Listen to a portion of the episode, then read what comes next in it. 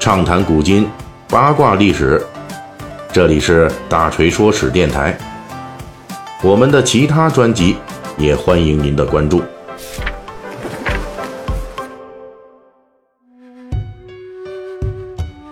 最近大锤团队里啊，这内容老师的身体一直不是特别好，所以本期的《水浒细节解密》我们又耽误更新了啊，晚更了两天。呃，大家要是喜欢我们的节目呢，也可以移步我们的新专辑《历史名人的 A B 面》啊，感谢你们的关注和支持。好，那上一集呢，这个《水浒细节解密》啊，我们已经把这个自恃才高，但是实际只会惹祸的这宋徽宗给讲完了啊，等于说呢，把这《水浒》里边这位置最高的皇帝给讲完了。那么本期呢，我们继续说一个书中出现的历史人物。这就是水泊梁山的第一任首领，就是白衣秀士王伦。这叫王伦的呀，在北宋时代有好几个，其中跟白衣秀士王伦职业最接近的，就是来自当时北宋京东路宜州的虎翼族的军士，哎，叫王伦。那么，什么叫职业接近呢？就是说，这个历史上的王伦啊，他也造反了，在公元一零四三年。也就是北宋仁宗庆历三年，位于今天山东境内的北宋京东路宜州这一带，是连续几年遭受蝗灾、旱灾之后啊，这个老百姓吃不上饭了啊，那就有出来反抗官府的了。而北宋这边呢，就派虎翼族去镇压，结果可能是这些虎翼族平时生活也不咋地，而且呢，把他们急吼吼的给拉出去镇压。这官兵之间的矛盾加剧了，有几十个士兵啊就不干了，他们把领头的巡检使朱进给宰了，而这挑头闹事儿的士兵呢，正是本文的主角王伦。王伦起义之后啊，很快就与宜州的反抗农民会合，然后就冲入了京东路的青州，因为北宋京东路那战略地位很重要啊，从这里。西面出去不远就是东京汴梁城了，而北面呢，则与北宋抗辽的第一线河北路接壤，所以当时这里驻军很多。王伦起义的核心人马呀，只是这虎翼族的那几十号人，这战斗力啊非常有限，因此王伦队伍在京东路这边打了个转，发现没什么发展空间，于是很快就突进南下。他们这一路啊，就沿着海州。楚州、泗州这条线是一直南下，直捣扬州。这海州呢，就是今天江苏省的连云港市；楚州呢，是今天江苏淮安一带；泗州就是今天江苏的盱眙。就沿着这条线一直往南走。这一下啊，就出乎了北宋朝廷的预料。吆喝，我这儿啊，这个京东路这防守严密，等着你呢，你不来，哎，结果你呢往南走了。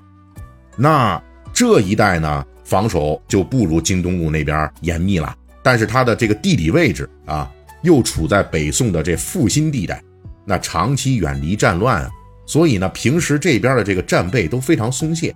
这王伦的人马突然南下呀，可把沿途北宋各城给弄得够呛，是一片鸡飞狗跳的。当时北宋著名的大文豪啊，唐宋散文八大家之一的欧阳修。就是经历了王伦起义的当事人之一，他记录了当时王伦这支小小的人马南下之后，给北宋带来了严重威胁。欧阳修就说了：“我观察到啊，王伦沿途经过楚州等地，那当地的知县官员不但不敢领军迎战，反而还主动去赴王伦那里是吃饭应酬，结果被王伦火并了。”朝廷储存在这些地方的战备物资啊，什么衣甲、军器等等的，都跑到了王伦的手里边。按照欧阳修的说法，这王伦的人马是如入无人之境，一旦继续南下长江，朝廷守御兵力更加薄弱。到时候，这王伦向南可以劫掠福建、广东，向西可以直入四川，那就是负心之大忧了。在欧阳修看来，王伦的这次起义其实规模很小，那核心力量不过百人的队伍，但是他们一路南下呀，却曝光了北宋朝廷统治的无比腐朽。那些王伦人马经过之地的北宋官员啊，竟然主动跟王伦队伍交朋友啊，送钱送装备，只求王伦，哎呦，您别在我这劫掠啊！其他的咱们什么都好说。各地的那些湘军土兵啊，根本就没有什么战斗力，哪怕是要扑灭王伦这种规模的小起义，都得从开封汴梁城直接派出禁军才能镇得住。而这边禁军还没来得及出动呢，这王伦啊已经迅速南下，队伍也迅速壮大了。王伦在南下过程中就直接穿上了黄颜色的衣服，这是模仿当年北宋开国皇帝赵匡胤。黄袍加身呢，不过王伦的人马呀，说到底还是太少了，经不住已经紧急动员起来的北宋朝廷这部署的围攻，啊，很快他就在长江边被击败了。王伦本人被杀，整个王伦起义从宜州发动到长江失败，大概总计三个月左右的时间吧。而这次起义呢，也就成为了后世。这施耐庵写作《水浒传》时安排盘踞山东水泊梁山的第一好汉的原型。那说到这儿呢，细心的这个听友粉丝们哈，你们肯定都注意到了，历史上的这个王伦跟小说里的王伦实际还是差了不少年代的。这历史上的王伦啊，是活动于公元一零四三年，而《水浒传》里的王伦呢？他被晁盖火并的时候，大概是北宋徽宗政和年间，也就是公元一一一一年以后啊。这两者呢，差出来能有七十年。也就是说，历史上的这个王伦，那是可以当这小说里的王伦的爷爷。那么，为什么后世学者仍旧认为这个王伦爷爷最可能是《水浒传》白衣秀士王伦的历史原型呢？历史上的这王伦起义啊。无论是性质还是地点，都与水泊梁山好汉们的活动有相似之处。而且王伦的起义规模比较小，但是名气却不小，这非常符合施耐庵创作《水浒传》时的写作要求。我们可以想一下啊，如果说这施耐庵安排一个历史上著名的义军大头目当晁盖的火并对象，比如说北宋的李顺、王小波这种啊。人家那是领导几十万人规模的这种起义军领袖，这要是说出来，那当时的读者听众啊，肯定也不信呢。而王伦这个规模和名气，哎，刚刚好，特别适合拿来改编。因为施耐庵既要去掉王伦，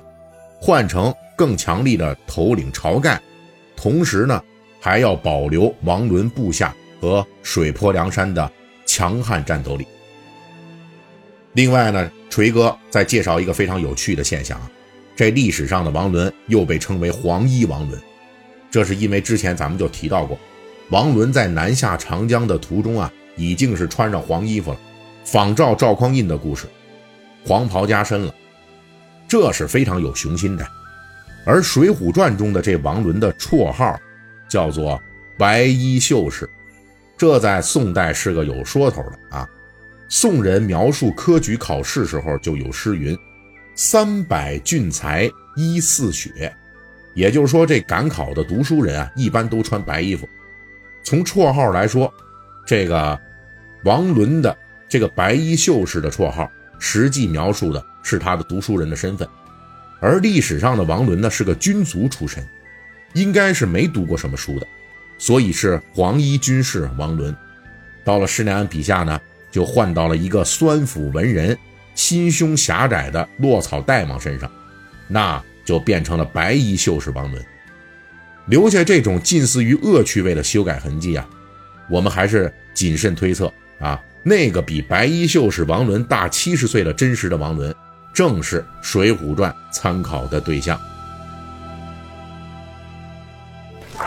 本期大锤就跟您聊到这儿，喜欢听。您可以给我打个赏。